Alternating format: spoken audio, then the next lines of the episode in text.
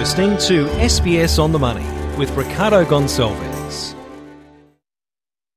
It is your daily 10 minute business and finance news wrap for this Friday, the 9th of June 2023. Uh, later, we speak to one of the economists who says there is an increasing chance of a recession here in Australia as interest rates continue to climb. But first, to the record number of Australians with more than one job. The Bureau of Statistics says in the March quarter, 974,000 people had multiple jobs. For more details, I spoke with Kristy Jones. She is a senior economist at Equity Economics. So, Kristy, the number of people holding multiple jobs is at a record high. What do you think is behind that? Well, the number of people holding multiple jobs has been increasing in recent years, but now with cost of living pressures, this has been amplified, and more and more people are are required to get a second job just to make ends meet. We've got increased mortgage payments, increased rent payments, and price increases for just everyday essentials. And people are needing to find a second job just to just to have enough money to meet their daily needs. What do you think this says about where the economy is? I think we're in a position where large increases to living costs mean people are finding it really, really tough. And as we have further increases to interest rates, it's only going to get worse. Recent increases to the minimum wage and awards are really positively received, but wage growth has been really low um, and, and for a long time, and the cost of living is just outpacing um, wage growth, and people just can't come up, uh, keep up. I think it's it's also indicative of shifts in the labour market more more generally towards less secure, um, non-traditional full-time work, where you've got rise of gig economy, more casual work, and people just need to take out secondary jobs to give them that confidence that they're going to have money coming in week to week. Not only that they're going to have the amount of money they need, the wages, but the, the hours they need is going to be there.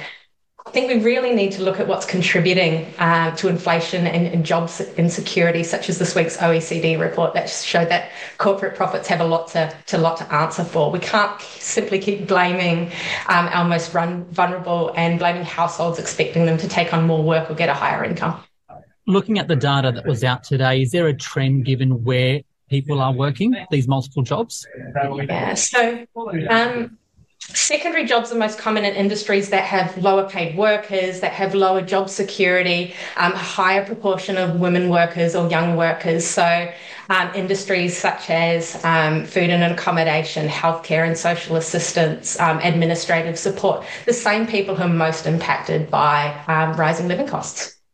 And women are also, as you mentioned, more likely to hold multiple jobs than men. Why do you think that is? I think there's a combination of factors. The first is what we've already spoken about that wages are often lower in industries where women make up a larger proportion of the workforce. So, those administrative um, services, health services. Um, and, and when wages are lower, people just need to take on a secondary job to be able to make meet those li- living costs. The second reason is because women often take on more caring roles. Um, so they're more responsible for young children, they're more responsible for sick or, or, elderly parents. And unfortunately, there aren't a lot of jobs around that cater for that. Our labour market isn't set up to give people that flexibility around work. So then being able to have to take on multiple jobs just to be able to match their working hour needs um, to the to balance um, with the jobs that they have. I think more and more people are having to take on a second, secondary job is really indicative of how much people are struggling right now. And we really need to take a deeper look at who is bearing the cost of um, inflation and of um, our, our economy, the, the, problems in our economy right now. And is that the kind of society that we really want to be um, to live in? Kristy Jones there, senior economist at Equity Economics. Now, it might get even tougher for families and for mortgage holders because uh, HSBC is the latest bank to lift its interest rate expectations. It now expects to see a peak cash rate of 4.35%. We're currently at 4.1%, but it also says there is a risk of rates reaching 4.6%, and that could really tip Australia into a recession. For more, I spoke with Paul Bloxham. He is the chief economist at HSBC. So, Paul, you've now revised your expectations of peak interest rates to 4.35% with the risk of 4.6%. Why? Well, the RBA has already lifted rates a bit further and indicated that they are likely to have to do a bit more. They're very focused on this idea that although the pickup in wages growth so far has been reasonably modest, productivity growth is so weak that we can't even necessarily afford the pickup in wages growth we've seen, and that that might deliver more sustained, sticky inflation. And so we think for that reason they'll lift interest rates further. At 4.6%, let's take your, your the riskier side of things. At 4.6%, could that tip Australia into a recession and why? Well, our assessment is that even at 435, after one more move, the chances of recession are then 50%, 50 50 in our view. Uh, the, it really will stall the economy. And, and keep in mind, that's exactly what the RBA is trying to do. They're trying to slow the economy right down, slow the consumer right down, because that's the way that you get inflation to come down. So, yes, if they go past that, I think the risk would rise even further that we might tip into a recession. Okay, um, the RBA has consistently been talking about um, lifting interest rates, but staying on this narrow path, right? But if we tip into a recession, what are the outcomes for the economy, and and how will the average person feel it? Well, the main way we define this is if GDP starts to fall and it falls for two consecutive quarters. That's what a technical recession is. But the way, main way that we feel it in the economy is through the labour market. Uh, when activity starts to weaken in that sort of way, we see a slowdown in jobs growth and the unemployment rate starts to rise. And that, of course, puts a lot of pressure on, on households. So that's one of the ways that it works. Uh, of course, another is that higher interest rates put a lot of pressure on mortgage holders and that squeezes their ability to be able to spend, which is exactly part of the mechanism for slowing the economy and getting inflation down. Prime Minister, while acknowledging that some families are doing it quite tough now amid rising interest rates and inflation, was quite optimistic about the Australian economy in a speech today. And he also highlighted Australia's geographical position in the world for some of his optimism. What do you think? Oh, I think that's certainly true in the medium term. We've got a good geographical position. We've got another feature as well strong population growth. This is a positive for Australia. But at the moment, I'd say the primary challenge is inflation is too high and the economy needs to slow to deal with that. And then, of course, the other factor is that productivity growth in the economy is very weak. And that's something that policymakers really ought to be focused on. Okay, so in wrapping everything up, then, how does fiscal and monetary policy have to work together to, to um, uh, I guess, navigate this path to a potential recession?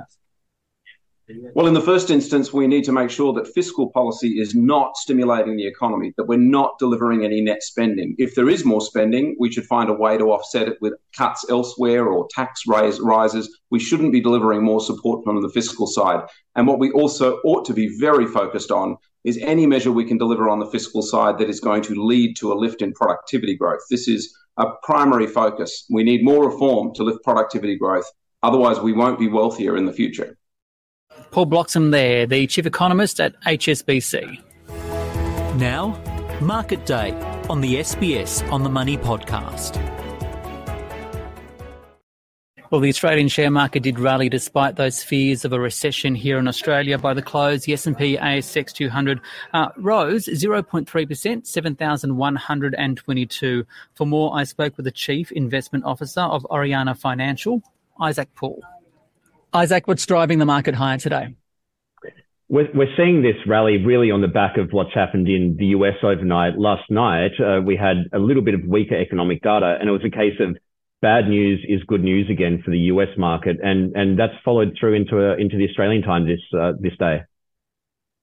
More economists are now predicting a, a, a higher peak in interest rates than we earlier thought. Today, CBA, HSBC changing their forecasts to 4.35% with a risk to it going to 4.6%. What's the market thinking and what does it mean for shares?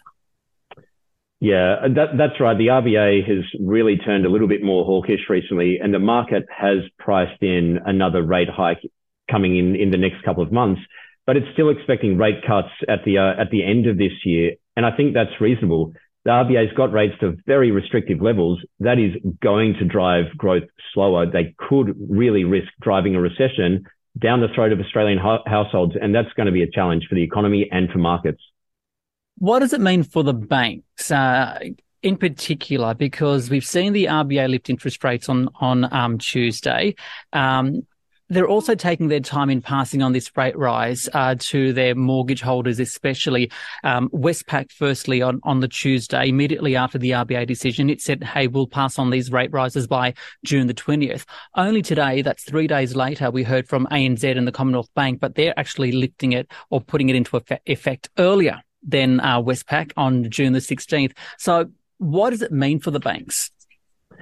I, th- I think we're going to see all of the rate hikes that come from the RBA passed on. They're probably just giving a little bit of time there, perhaps, to gauge what's going to happen with this mortgage cliff that we all know about.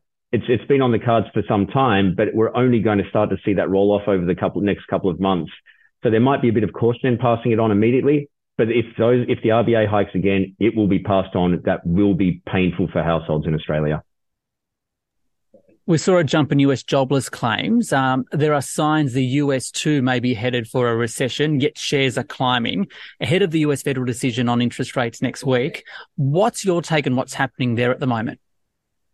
Yeah, uh, the, the, the Fed has hiked so quickly, so aggressively. The economy is clearly slowing. And I think those initial jobless claims are something to watch very carefully. If they keep drifting higher, it's a sure sign that we are heading for recession.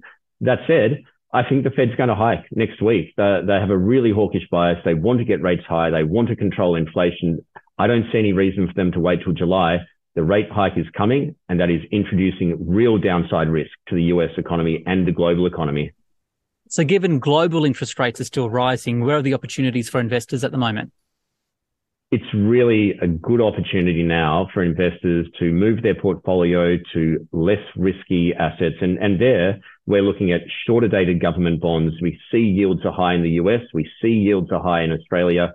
Take that opportunity, lock in some income, lock in some downside protection, build some robustness, build some resilience in your portfolio ahead of uh, the real risk of recession, which could materialize in the next six to nine months. This is the time to act now. Isaac Poole there from Oreana Financial.